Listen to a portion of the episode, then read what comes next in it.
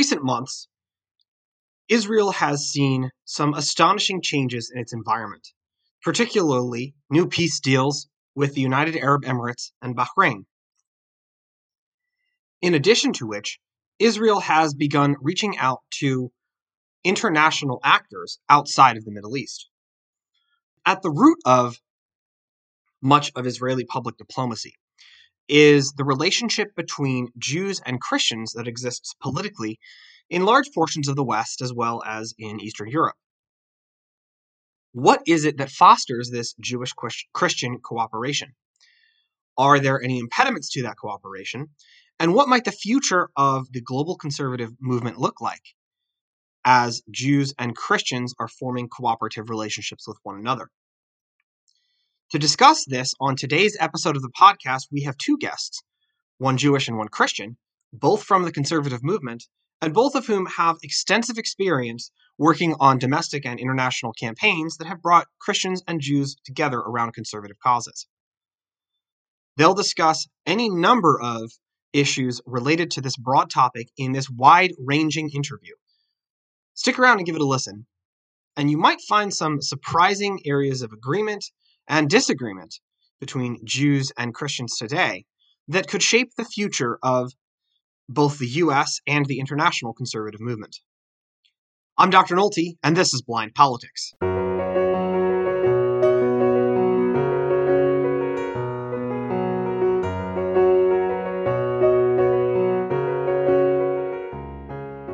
And welcome, podcast listeners, to another informative and interesting episode of Blind Politics with Dr. Nolte.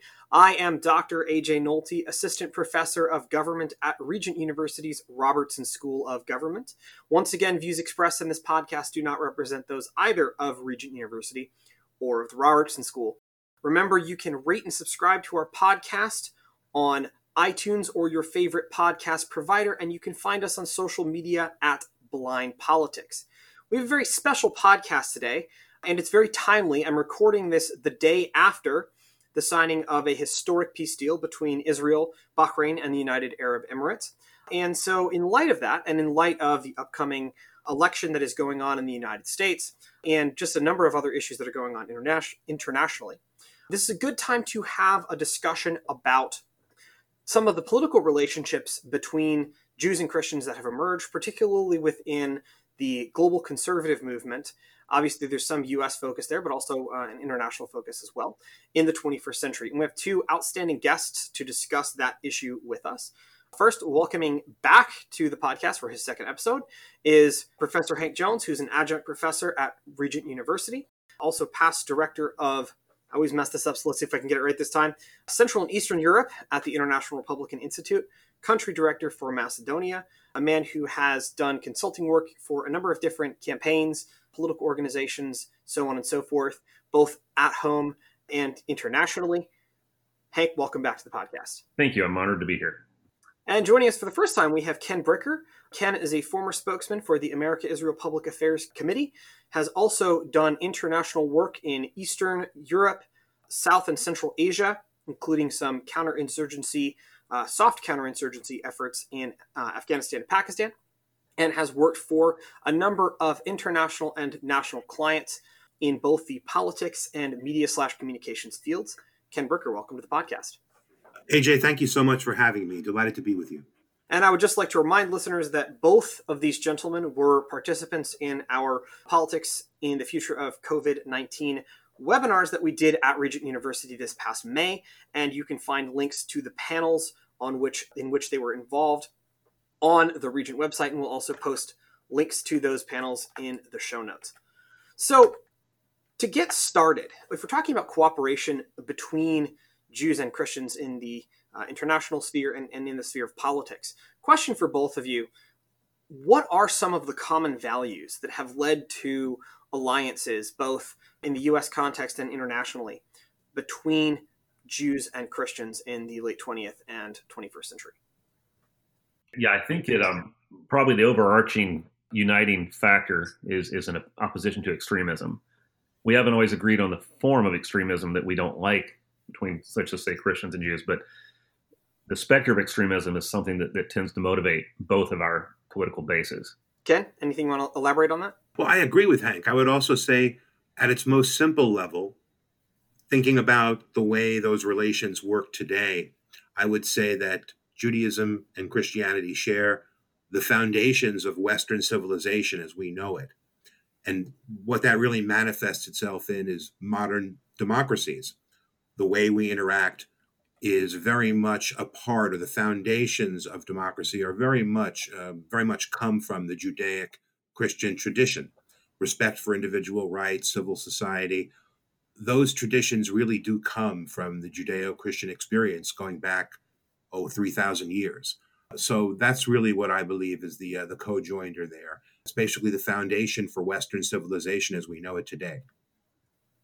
Now, Ken, I'm going to ask you as sort of a, a political consultant who's who's worked a lot on sort of the uh, often on the more on the Jewish side of the street. So traditionally, when we look at Jews in the United States, we tend to think of Jewish voters as more likely to align with sort of uh, liberals or the Democratic Party. But there are some small but significant shifts that we can start to see in recent decades. I'm wondering if you could unpack a little bit of that sort of domestic history and also whether you are seeing a continued realignment or, or what you think sort of the future of that is going to be.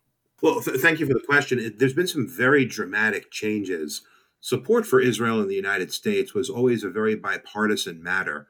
Unfortunately, many people tend to view anti Semitism in the modern context as something that exists only on the right side of the political fence, meaning neo Nazis, uh, white nationalists, etc.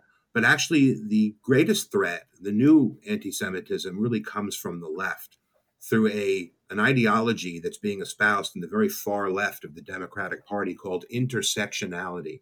That's something I hope we can address a little bit later in more detail. But that's the alarming new trend.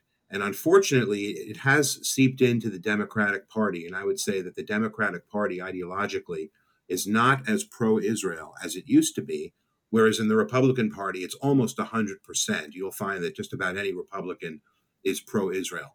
So that's been a dramatic change, and the community, the pro Israel community, has had to really adjust its thinking to the new paradigm because the bipartisan model doesn't exist quite the way it used to.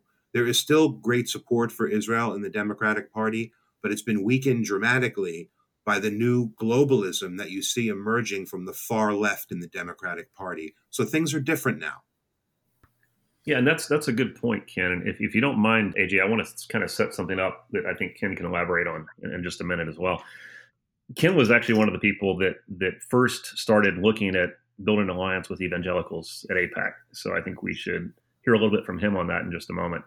But you know, the reasons that we are talking about this today, the reasons that Christians and Jews have common cause and are discovering, I think, more and more each day is, is really based on, on a lot of what Ken had said.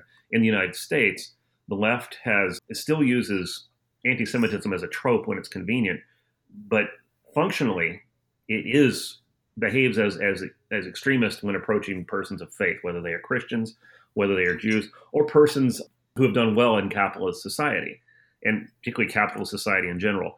Anything that seems to stem from Western values which are, as Ken has mentioned, fundamentally Judeo Christian values. Anything that is a tradition of liberal democracy, which is a free market, freedom of worship, freedom of speech, these things are not coherently, well, they, don't match much of what the left seems to be pushing forward of policy agendas today.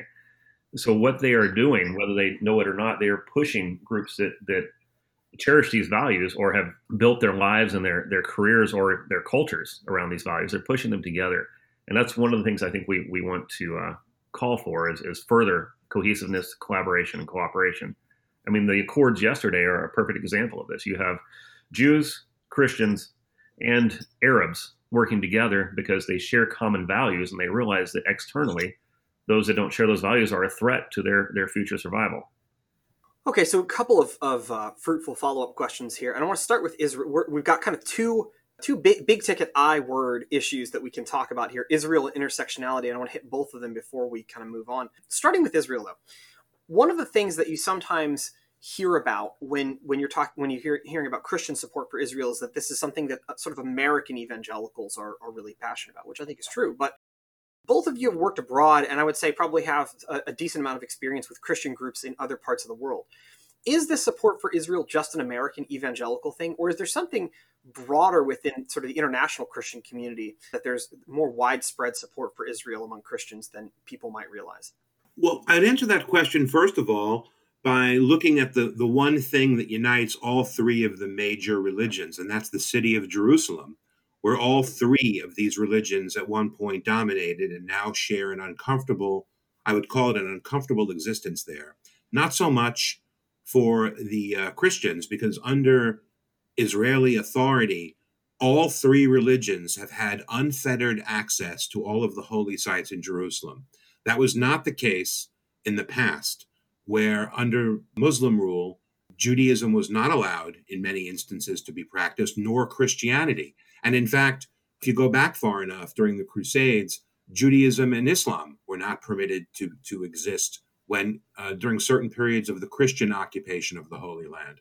Only under the state of Israel has there been unfettered access to all of the all of the major holy sites for all three religions. So in terms of the one thing that unites Christians and Jews is that Christians did not have open access to their holy sites prior to 1967.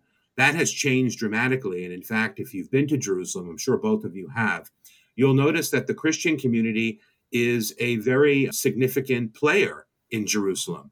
The city administration, you have the Coptic Church is very uh, powerful in Jerusalem all the Christian denominations have a presence in Jerusalem, and all of them have a power base there by which to direct their pilgrims to the holy sites, etc. So I would say access to Christian holy sites, all of the holy sites actually, now exists because of Israel. That's something that is often left off the table and people don't mention. But Israel has literally bent over backwards to make sure that Christian sites are available for Christian pilgrims. And that's something that I think the community uh, the Christian community really appreciates, although it's not covered in the media very often. Yeah, that, that's a good point. I, I, think it has helped move the dial towards Israel um, and a lot of other countries that do have predominant Christian populations. But I think America at this point is still unique in its relationship with Israel. From what I've seen, and, and you know, correct me if, if you've seen something different, Ken, but in particularly uh, European nations that are, are nominally Christian, the influence of the United Nations policy, the influence of sort of EU bureaucracy to a certain extent, is still very, very powerful. And it is still very, very anti Israel. Only in nations that have also been at, at you know crossways with with those organizations I think they're starting to see kind of what's going on and, and making independent decisions. I'm thinking of Poland especially and also Hungary, for example. But with with foreign policy, for example, there are, are very few actual security reasons why Israel should not be an ally of the West.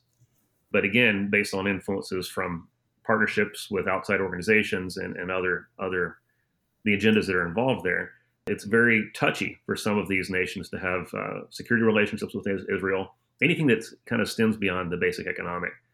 So, you know, to see Israel as a political issue in these societies is, is really it's just a marginal issue and at that point, it, it is a marginal issue that is very much a stereotype. And I think that though there is opportunity actually in both directions, both pro and anti, to move the, the needle significantly. And I, I, expect we'll discuss that a little farther in the podcast. But right now, America is is the the only nation I'm aware of where Christians see Israel as, as a key part of their policy and their political perspective and we will definitely come back to, to some of those issues as we move forward. I did want to just pivot back to Ken you mentioned intersectionality and you said you wanted to kind of come, come back to that.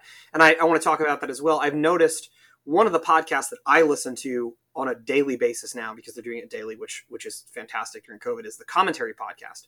And of course, commentary is is both uh, sort of I would say center right conservative, but also has some very explicitly uh, Jewish DNA. Although some folks that, that write for them are not Jewish, but they've been very very strongly covering the issue of intersectionality, sort of the dangers of intersectionality. And it, it, does seem like the rise of a lot of this intersectional stuff on the left has put a target on the back of more progressive Jews in a lot of these circumstances. I wonder if you could unpack what you think is sort of going on there and how you are seeing what, what you are hearing and, and how you are seeing Jewish groups respond. Well, thank you very much for the question. It's a very, very relevant question for today's uh, life in the Jewish community because you have a lot of progressive Jews who are very sympathetic to example Uh, for example, Black Lives Matter. Let's talk about Black Lives Matter for a bit. It sounds on the surface, if you just listen to the name of that organization, that it's an organization dedicated to the protection of civil rights for African Americans. But it's much more than that. Most people do not realize that Black Lives Matter is actually a far left Marxist organization that has a manifesto. And if you read that manifesto, the organization's reason for being, it states very clearly that there is no difference between the shooting of unarmed black men in America and the experience of Palestinians in the West Bank and Gaza, which to me is insane. The idea that these two issues have anything to do with each other is ridiculous, but in this philosophy known as intersectionality, which is all the rage now on the political left, especially in the United States, all grievances against from one smaller party or a perceived aggrieved party to another are linked.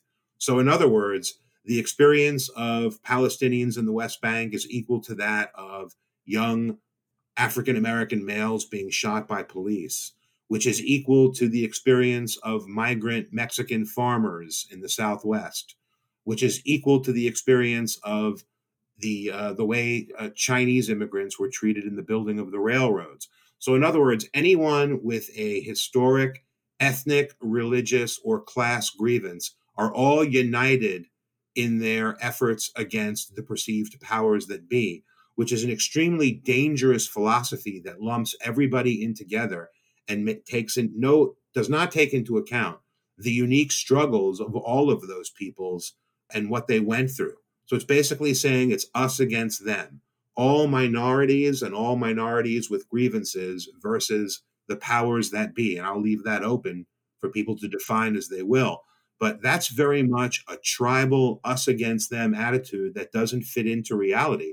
And they're forcing us to make a decision, not just American Jews. They're, they're making all Americans make a decision. Well, if you're against that, if you're against intersectionality, the uniting of all these grievances, then you are somehow racist, homophobic, or some you you have some other disease because you don't agree with them. It's a very arrogant philosophy that says, well, if you don't agree with us, you must be racist. And I think what you're seeing is a real division in this country over people who see the world in those ter- terms.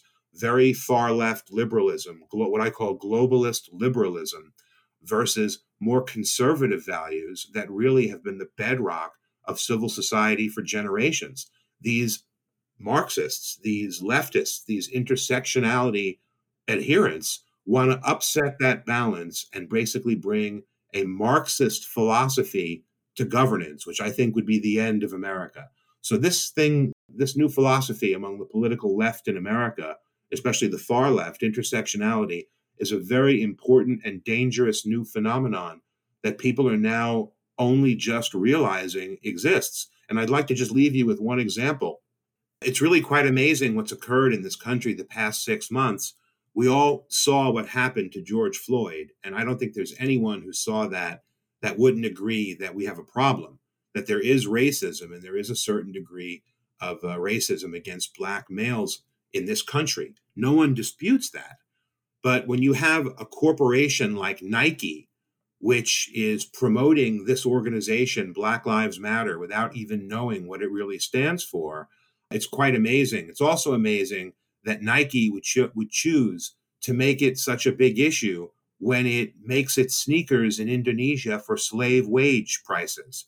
It's really quite the hypocrisy that's going on in America with this movement shows you how far the left will go to upset what they believe is a corrupt order. And that's what you're seeing now is a backlash to that because people realize that intersectionality is very real in the Democratic Party and it presents a threat to the traditional American way of life. And I'll just make a quick a quick comment on that. I'm probably going to at some point do, need to do a longer episode on interse- intersectionality, but I would say they can claim that all grievances are equal, but really what you see is is feudalism.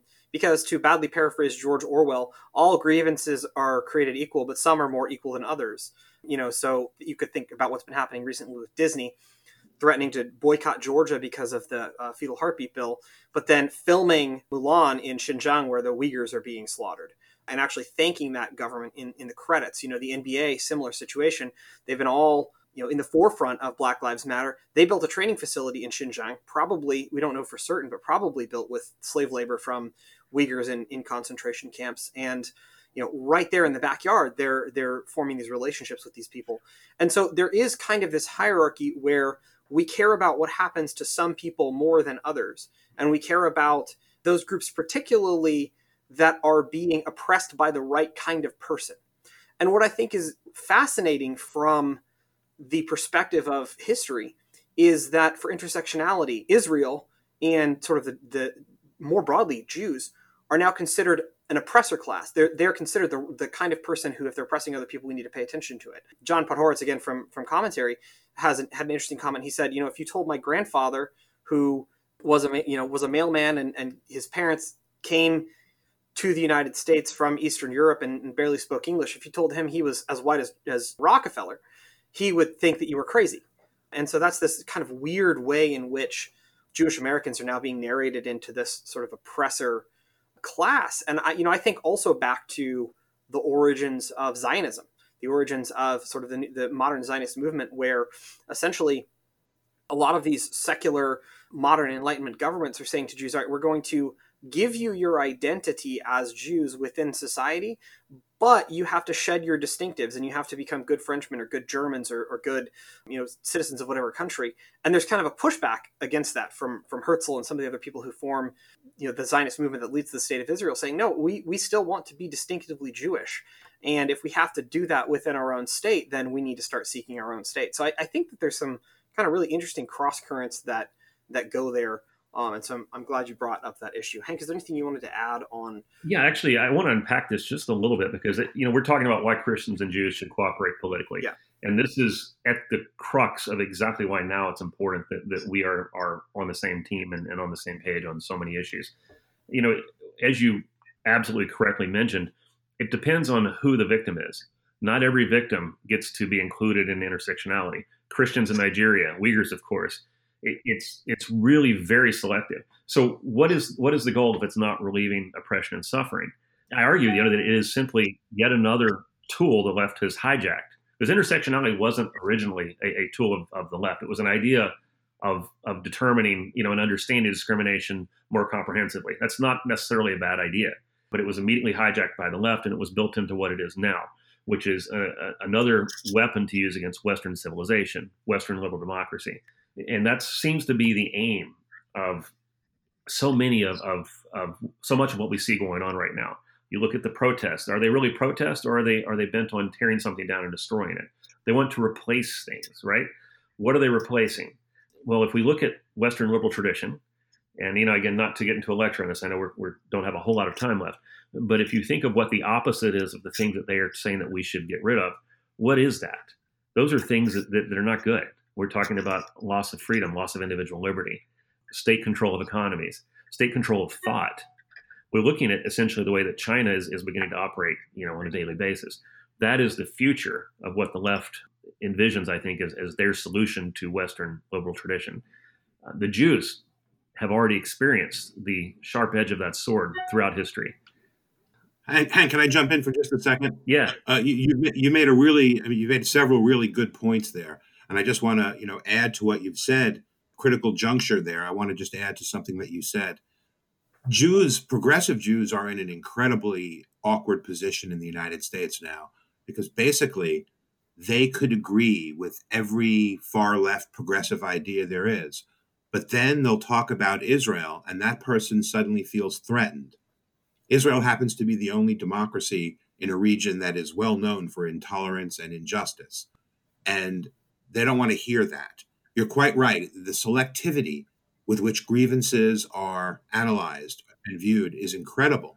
But basically, in the future, I mean, I'm just amazed at the intolerance, and that's really what we're getting, what you're really getting at, Hank. Yes. The far yes. left today, and of course, the far left is starting to take over and dominate the Democratic Party. I think that's what we're really talking about here. Is so intolerant that in the future, it actually will be like communist China you will believe this. You will walk in a straight line. you will wear your mask at exactly a 45 degree angle. And woe betide anyone who disagrees or doesn't follow it. Basically, what we're talking about is political correctness weaponized. Right. That's what it is. It's political correctness weaponized. And God forbid, if you don't follow the dictates of an overeducated 23 year old white leftist, sorry, I'm, I'm being a little bit facetious there.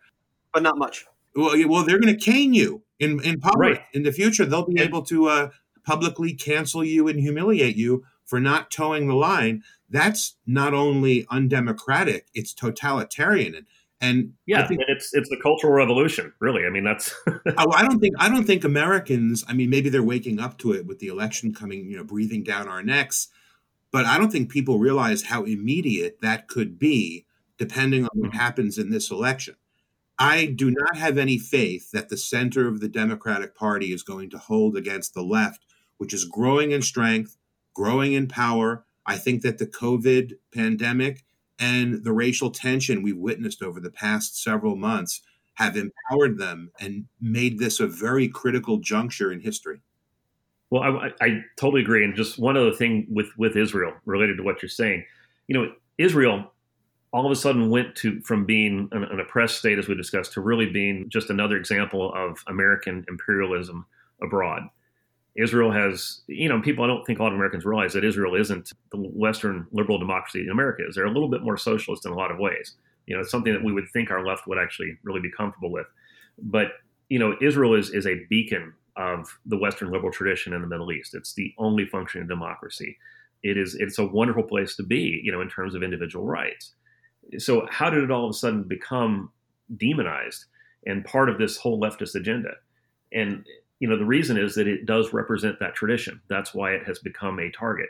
That's that's kind of my point here. And the other parts of this tradition, you know, if Israel is is in the crosshairs, let's say, Christians obviously are, are not well regarded by the intersectional left, and it doesn't seem that Jews are either. Uh, you know, when we have attacks on mosques, you know, in the United States or abroad, people are rightfully upset and angered by it, and that's broadcast throughout the media. Christian churches are burned, doesn't necessarily get the same level of attention. Synagogues are attacked, it gets pro forma attention. I mean, I'm, I'm obviously asserting my own opinions, but it, doesn't carry the same level of, of, disgust and revulsion that it does with, with other types of, of discrimination. Yeah, it depends. I would say it depends on who the who the attacker is in that in that instance. Yes, it absolutely Sometimes. does. You know, that's identity politics. It depends on who's doing what to whom. Depending on who you are on both sides of that equation, it's either a very big deal or no big deal at all. That's not equality. That's not democracy. That's insane. But even if you have a white skinhead attack a synagogue, it's big news for a week. Yeah. And then you never hear about it again. You don't celebrate the anniversaries. You don't check in on the victims. It's gone. It just it it promotes one agenda at that particular time. Because again it's not really legitimate. But what i'm what i'm getting at is that you know christians and jews you know and anyone really but we're talking about christians and jews here that has a, uh, a stake in the western liberal tradition should wake up pay attention and should be working together. Because the alternative is you know as we said china really. I have a feeling that we're, we're going to find that a lot of the groups that the uh, intersectional elements of the left are claiming to speak speak for are actually not as interested in intersectionality as they think. But uh, that I think we'll we'll start to see a picture of that emerge in this election. But you know, looking ahead, I I wonder if there's actually as much support for some of this grievance politics in some of the communities that they're claiming to represent as as they would believe that there is. So well, right right now it's fashionable. You know, if yeah. you accept one aspect of it, you have to accept all of it, which includes you know anti, being anti-Israel and to a certain extent anti-Semitic. You have to accept the entire prospect, and because it's fashionable on the left to be in this place, you have to accept all of it without question, even if you have questions. Right. So I, I hope you're right. I hope that we'll start to see cracks diverge and common sense return to most of the people on the left, many of whom I know do have good critical thinking skills. They just seem to have hit pause. Yeah, but by the way, there definitely is. I mean, there are so many exceptions made, and there's so much hypocrisy going on here. I'm not sure if you're aware of it, but in this modern period of cancel culture, where if you say something or you're perceived to be racist or sexist or homophobic, they can cancel you overnight, especially if you're a public figure. Just a few weeks ago, a member, a, a, a player for the Philadelphia Eagles football team, tweeted out something that was vile, absolutely vile anti Semitism it was a tweet, a quote from Louis Farrakhan, and nothing was done. Basically, it, it made it made the news. The management of the team squelched it as quickly as possible. Apparently, some meetings were held. If there was a fine, it was never mentioned as part of any news story. Can you imagine if um, a white player on any football team had done something similar, put out a, a racist tweet? By the way, no one disputed the fact that it was a vile anti Semitic tweet. No one disputed that. And can you imagine if a white player had done that to an African American player? Their career would be over. They would be excoriated. They wouldn't be safe in their own community. Nothing happened to this athlete. He, retwe- he retweeted a vile anti Semitic tweet that Louis Farrakhan had endorsed, and he's still playing. There was no sanction, as far as I know, no warning. The team essentially acted to cover it up. As long as that occurs, I think that we have a huge problem here. And it really is. I mean, I don't want to use the cliche, all lives matter, but they kind of do. And in, in this day and age, who you are, so called identity politics, matters so much. Well, you know what? All he did was say some nasty things that would offend some Jews. You know, these Jews are all rich and powerful and they own everything, so who cares about them? That is deeply offensive to any Jew, and nothing was done about it. No public excoriation, no cancellation of the player's contract, no suspension, no nothing. So obviously, racism is a political football, and it depends on who's who is the racist and who is the victim. And if you're not, if you don't align with the left's idea of who's allowed to be a victim and who's allowed to be the villain, um, you're in serious trouble. And there's just something fundamentally wrong with that. So I want to pivot a bit to some practical questions. So I think we've kind of covered in, in some detail some of the reasons why you might see Christians and, and Jewish groups aligning, if nothing else, because there's sort of an ideology opposing a lot of things they hold in common and, and that's not necessarily taking some of their concerns as seriously. So my question would be what are some of the practical impediments? Why aren't we seeing more of this this cooperation, both in terms of U.S. domestic politics, but also internationally? Why aren't we seeing more cooperation between Israel and some of these other countries? Why aren't we seeing more sort of global Christian Jewish cooperation? And then follow up to that, what are some strategies to overcome some of the the impediments to that cooperation? You know, that's a great question. I would say I would disagree with a little, a little bit with you. I think that Israel has uh, great cooperation. Four of the countries that are rumored to be the most anti Semitic in Eastern Europe Hungary, the Czech Republic, Slovakia, and Poland are actually Israel's strongest trading partners in Europe. If you wouldn't mind, let's let's drill down on that a little bit. So, and I, I've seen that too, and I've been I've been puzzled by it because it seems like you know the Poles and the Hungarians on a government to government relationship have very close relationships with Israel under Netanyahu. Yet there's this constant allegation of, of anti-Semitism, and I know both of you guys have worked in Eastern Europe, so I'd like to get your your feedback on that issue. And, and, Ken, if you wouldn't mind just kind of you know carrying on from that, and then um, Hank get some comments from you on, on that as well. Great, I'd love to. I mean, there has been a strong tendency toward anti-Semitism in all of Eastern Europe for hundreds of, of years, for centuries. Uh, there's nothing new about that, and there are very historic reasons for it. But basically, I would say that when you look at Israel's relationship with these countries, obviously Israel is not bothered by those rumors. That's what they are. I mean, to expect there to be no anti-Semitism in Eastern Europe uh, is just is not a realistic way of looking at the world. But having said that, if you look at the practical realities, Israel has not only um, a good business relationship with these countries, they cooperate in military affairs. Israel's the number one supplier of advanced agricultural equipment to Eastern Europe which has helped them in turn improve their farm yield and their agricultural output. The relations are very, very close on a number of fronts. And what I would refer to as the cultural element of the relationship, which you're referring to, I just don't think enters into it very much.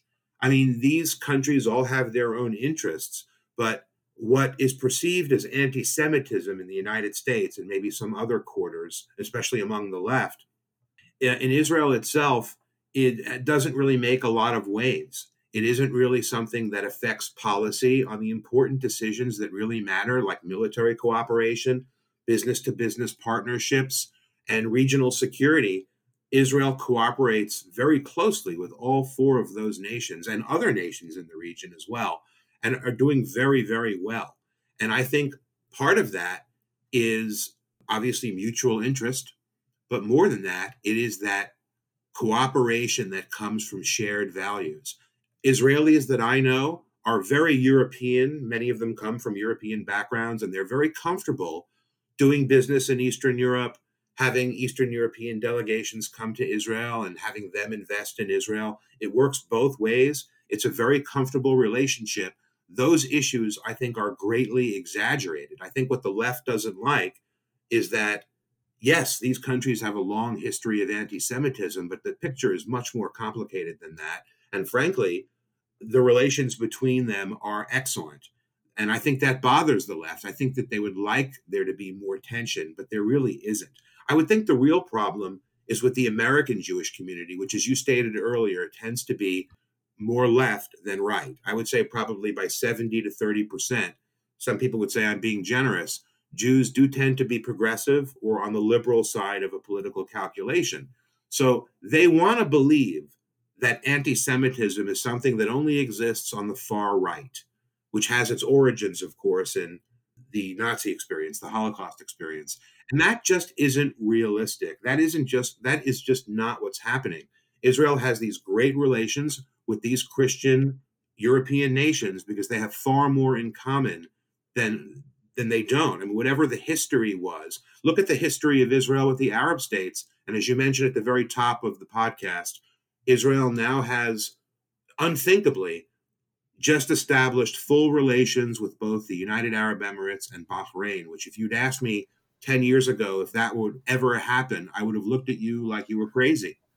If you'd asked me 10 months ago if I thought that would happen, I would have told you you were crazy. Right. And oh, see, so all this good news, and what you're seeing is that there's much, many of these countries that are traditionally enemies of Israel have finally discovered that they have far more in common with Israel than with some of Israel's enemies or with the, the uh, countries or the groups of people who want to see Israel destroyed. And they're acting on it. They understand that it's in their interest to have relations with Israel. For example, in the case of the Emirates and Bahrain, they will benefit dramatically from Israeli agricultural technology and also from security. The Gulf states are as afraid of Iran and its nuclear ambitions as Israel is. There's so much in common between these folks that religion actually is the least important part of the relationship. But the fact of the matter is, Israel has shown that it can get along with any country, no matter what the dominant religion is, based on purely practical realities. But the Christian relationship, I think that's really more of a values issue. I just know that, you know, if you ask any Israeli where they're going to go for their vacation, it's inevitably Eastern Europe. Israelis come from Eastern Europe. It's part of their tradition. Is there anti Semitism in Hungary, for example? Of course there is. There's anti Semitism in every Eastern European country due to very well known historical reasons, but it's much less than it was. And the fact of the matter is, the kind of anti Semitism that's growing comes from the left, not from the right. Of course, if you're from the left, it's not in your interest to acknowledge that. And that's what we're really seeing here.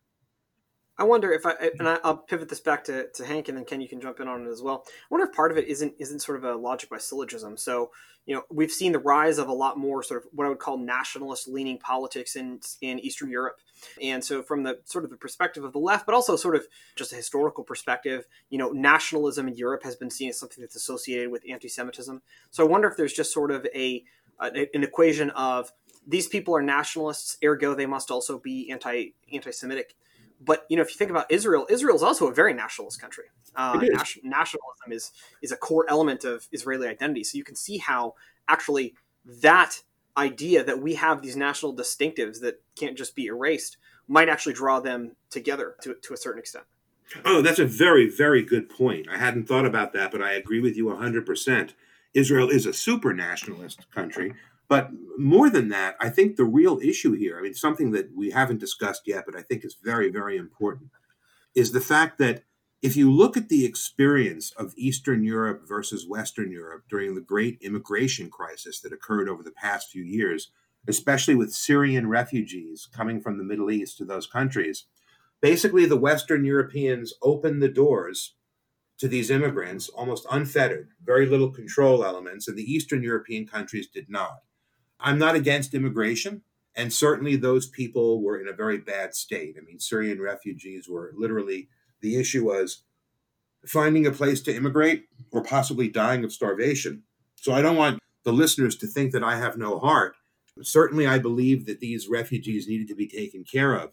But let's be honest the Western European countries, which allowed unvetted tens of thousands of Uh, Muslim and Arab refugees from Syria and other locations in the region to come to their country, regretted the way it was done. In many cases, they've degraded their own culture. We all have seen the stories of what's happened. And what has happened is these countries are at risk of losing their cultural heritage. They are. The, the, the Frenchness of France, the Britishness of Britain has very much been called into, into question by bringing in immigrants who are mostly Muslim, who come to those countries and do not necessarily integrate as well as they should. There is an exception. For example, in Denmark, Denmark, Denmark has a very healthy immigration scheme, but when you come to Denmark, there are benchmarks. After a certain period of time, you have to know how to speak the language fluently. And if you don't, or if you they see signs that you're not integrating yourself into society, they can deport you. That's very rare. The other Western European countries have allowed large scale Islamic and Muslim immigration into their countries, and it has fundamentally changed the Europeanness and the Christian heritage of those countries. In Eastern Europe, they did not allow them in, and frankly speaking, they did not suffer the same kind of socioeconomic dilemma that the Western European countries did. So, uh, one man, you could say, yes, it's anti Semitism. Is it anti Semitism? Or is it maybe just nationalism and the desire to protect one's old culture, one's own culture and religion? Yeah, no, that's that's a, a really good point. You know, the, the, the concept of nationalism sometimes is, is demonized improperly. It's more equivalent to patriotism. And I think what Ken's describing in this case, you have people that that are have an affinity for what they've built you know, and they don't want to see it changing without their consent. And that's really how all this started. And you know what they have an affinity for in this case is, uh, I keep hate to keep going back to this, but it is the, the Western liberal tradition that has allowed them to have what they have. And when you bring in large numbers of a population that don't subscribe to that tradition, the alternatives are that you have less freedom, particularly less freedom of expression, less freedom of thought, and you also have a, an increasingly less free market and history has continues to bear out that those things don't help human flourishing. So it's it's there.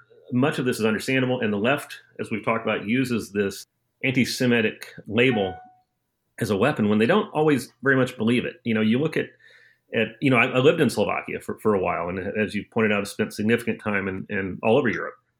I saw much less anti-Semitism there than I see in America today. I hate, I hate to say it, but you know we, we've allowed it to go unchecked.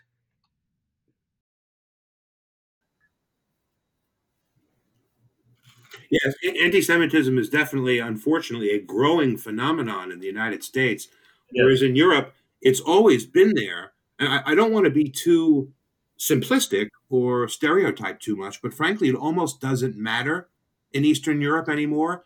I mean, Jews are not suffering. The, the Jewish communities in Poland and Germany are growing. That doesn't mean that there isn't anti Semitism there, but those communities are actually flourishing and, and regenerating.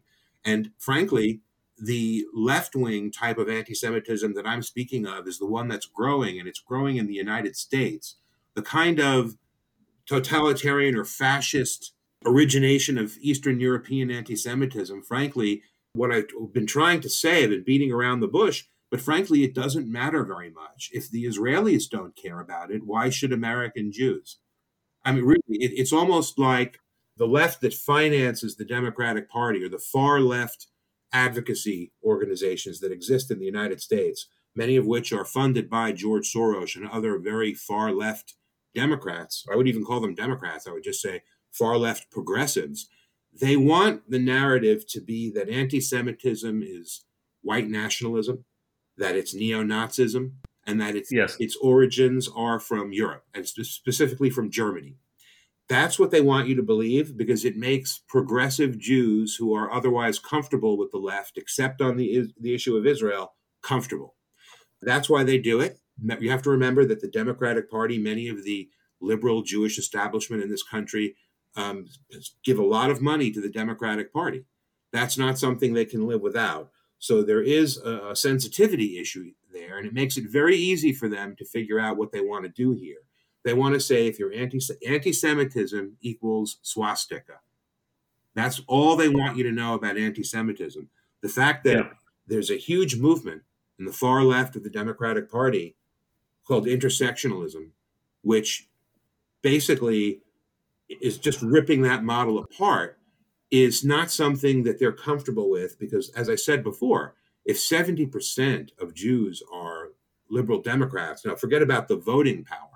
I mean, Jews are statistically significant probably only in New York and Florida in terms of a voting bloc. But many left wing Jews give a lot of money to the Democratic Party and to other, I would say, progressive causes. No one wants to interfere with that on the left. So it's very convenient to make anti Semitism strictly something that exists on the right. That's something that, uh, let's just say, their cover is blown. People are well, now beginning to pick up on it. And if you look at the globalist, left wing, Marxist ideology, Israel is front and center of their criticism. So I don't think they're going to be able to get away with that. And that does create a very difficult schism and a decision for Jews in this country, in the United States. Are we going to continue to support Democrats and Democratic candidates who may have very twisted views on Israel and Jews? That's something that I think Democrats in uh, generally, but Jewish Democrats in particular, are going to have to really think about very right now. I mean, going into this election, uh, this is very scary. Let's assume that Joe Biden wins. Let's assume that the Democrats get full control of the Senate. There's already a very budding and very strong far left movement in the Democratic Party. I think if they win, you start seeing policy initiatives, for example, withholding aid to Israel, um, not to mention the various domestic ideas they have, which uh, I'm not going to get into. But you're going to see foreign policy change dramatically if that happens. And that's something that should scare every American, but especially Jews, because that relationship with Israel could change very dramatically if the scenario I mentioned comes to pass. Well, that that's representative of I think the differences in the anti-Semitism here and there. It is increasing in the United States. It's increasing, I think, because it's becoming institutionalized in the party here, in the in the Democratic Party. That's um, a good point, Hank. It is not, becoming institutionalized. Yeah, it's not long until that that you know I, I, see traces of that in the European Union itself, in, in the European Commission and the governance in the European Union. Um, it's not long until that infiltrates to a greater extent in the le- in the left of Europe as soon as they figure out they can get political traction from it. Mm-hmm. I think an excellent there were two excellent test cases. I know one you were actually deeply involved in, Ken, but two excellent test cases in, in Europe. Um, the NATO basin in Poland, and then uh, more extensively and more political the uh, the Soros Orban feud and how Orban was immediately labeled as an anti anti Semite and his party Fidesz as well, simply because they were opposing Soros's very very globalist policies, which were essentially trying to undo everything they'd done and, and, and you know they're protecting their culture as they saw it. There's so, a wait, sorry. Uh, there's huh? a Soros Orban feud. Well, that's what I'm calling it. You okay. you probably have a better term for it. No, no, the, no. I'm I, I hadn't heard about that, so I'm I'm very intrigued because, of course, there's been in American politics very, very different perspectives on Orban from some some sectors than from others. And you know, I, I didn't know that the two of them ha- actually had a history. So, if you guys wouldn't mind, I don't know that they do. I'm just talking about this current, you know, essentially the campaign against Soros and his organizations in Hungary gotcha. was pioneered by Orban and by Fidesz. Okay, you know, for very good reason. And that that's what I'm referring to. Okay. And in response to that, you know, the, the left across Europe pretty much immediately started to say, well, this is this is rooted in Hungarian anti-Semitism. They wouldn't be doing this if they weren't anti-Semitic, which is completely off base from where this was going. You know, well, um, I mean, uh, the fact of the matter is, AJ uh, George Soros has about as much in common with Judaism as uh, a brick wall does. Uh, he really he's uh, he's uh, he's basically a leftist Marxist. He's not religious, but he is Jewish. I mean, he is ethnically Jewish. What you're describing there is in his attempt to appeal to Hungarian nationalism, a series of billboards were put out that were super critical of George Soros. And there were some elements of the media on the left that attempted to portray that as Orban using anti Semitism to go after him. But what he was really doing was, again, this is where perspectives differ. He was trying to say that world leftists, and by the way, when you're talking about world leftists, there are very few that have the kind of power and money that George Soros has. He's kind of in a very right. unique group. So going after George Soros, I don't think was a problem. I think some people interpreted that as him going to relying or using traditional Hungarian anti-Semitism to go after George Soros and strengthen his own message, which is not something that I believe occurred. I think that you know George Soros is the boogeyman for anyone who's a conservative. Yeah. He's been around for a very, very long time. He funds causes that are very, very, uh, you want to call them progressive. I call them just far left policies that are um, almost Marxist. So, again, he was a poster child, but he was a poster child for being a globalist leftist, not for being a Jew. But of course, again, the left found that a very convenient way of beating up on Orban by suggesting that he was using the con art of anti Semitism to go after Soros when he was just going after the globalist left, which wants an open ended immigration policy, which Hungary opposes, which wants right, that- uh, the Christian religion to be denigrated, which Orban doesn't want. So it's very easy to say that guy is an anti Semite. The truth of the matter is, Orban has held the line against the global leftist policy initiative. Hank, you made a reference to it. It's already alive and well here in the United States, but as you correctly said, this is now starting to creep into EU policy, this kind of ultra political correctness, yep. where someone like George Soros is considered a hero.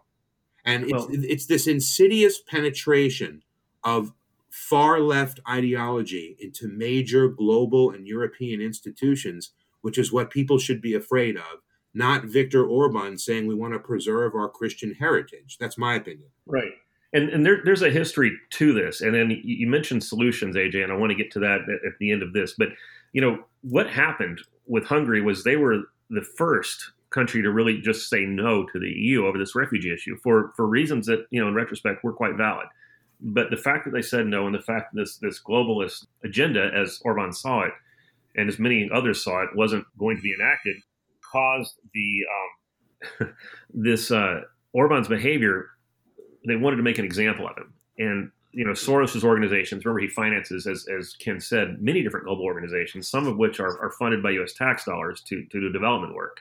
They essentially were making an effort to take him out, to take out his party from from power. They were very much involved in trying to influence Hungarian public opinion. They were very much involved in trying to influence Hungarian election. So it is not unusual for there to be a pushback, and that's what was happening in this case. But the fact that they were interested in doing this, that, that he had a target on his back for what he was doing and saying is, is of real interest. The solutions to this. Know, Real quick before we before we get to that, yeah. that makes me wonder. I don't know if either of you guys followed the recent Polish election, but there were similar allegations yeah. made about Duda who just recently won in Poland from the Law and Justice Party, that he was sort of trafficking in these anti-Semitic tropes. And I, I, hadn't dug into it as much, but I'm wondering if that's sort of a similar situation. Well, if either Ken, you guys know about that. I know you know a lot about this, Ken. And then after we talk about Poland, I do want to get the solutions. Yeah, absolutely. Well, first of all, I, I should tell you, AJ, in interest of full disclosure here, that I have worked and continue to work occasionally with the, the Polish government as a consultant. Okay. I can tell you, if, if they hate Jews, I haven't seen it especially I mean they pay on time too. So that, that's uh, in my business that's always a good sign that they like you. Um, I will tell you this, and I'll just use a metaphor rather than try to explain that Poles aren't innately anti-Semitic. If you go to the Yad Vashem Memorial in Israel, it's a Holocaust memorial. At the end of the exhibit is called the Hall of the Righteous. And righteous individuals, righteous Gentiles who risked their lives and sometimes died saving or hiding Jews during the Holocaust. Their names are imprinted on rock at the end of the exhibit from every country. And while it is true that Poland has a, a, a terrible record of anti Semitism, and there were many Poles that sided with the Nazis and stole Jewish property, all that's true. But guess what? Of all the countries that hid Jews and protected Jews, Poland had more righteous has more righteous Gentiles than any other country in Europe. So obviously, this is a cloudy picture. This is not black and white. The Polish government has met all EU requirements when it comes to Holocaust restitution and other things. And again, has a very vibrant, cooperative relationship with Israel as a trade partner, military cooperation. Those things never get reported, but the relations are very, very good. Anti Semitism tends to be something that, as you know, as we said before, and it's becoming a theme in this conversation. This is something that the progressive Jewish community in America tends to notice, whereas world Jew, Jewry and Israeli Jewry don't really care. And I think that is in large part due to the influence of people like George Soros, who, through his many organizations, funds global, far left, progressive policies. Let me give you an example, just one very quick example. I have nothing against uh, someone who wants to have a different sexual orientation than what they're born with.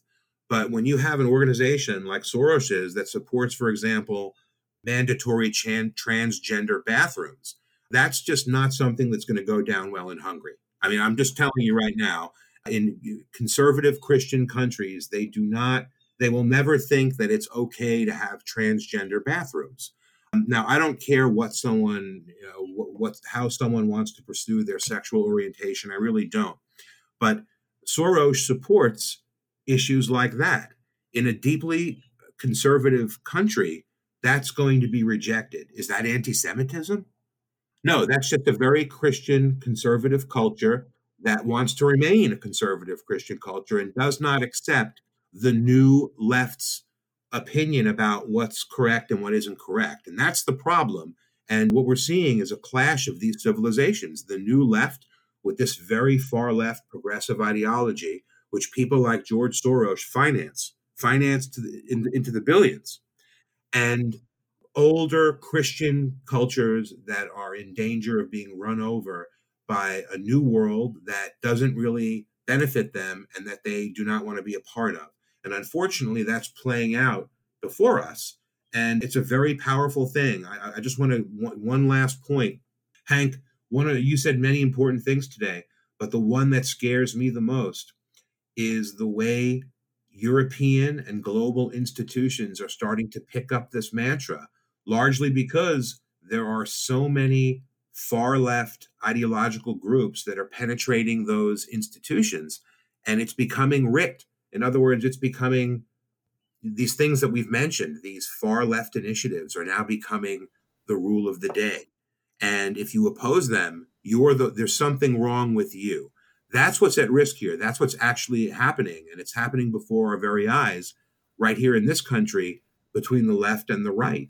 And I think that if the left prevails, expect major, major changes that will not be good for conservatives.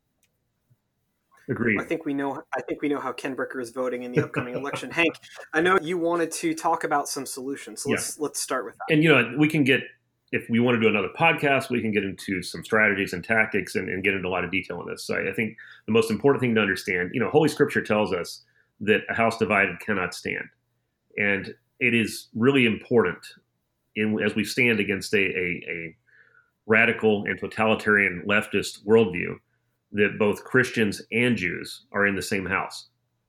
The use of anti-Semitism, when it is unfounded, as a as a hammer and as a wedge is something that, that needs to be opposed, be recognized, understood, and opposed. As we've talked about with Hungary, as has happened in other places in Poland and elsewhere, and it will continue to happen. If Jews who aren't always paying, let's say, a lot of attention, see this and react to it, it it does its job.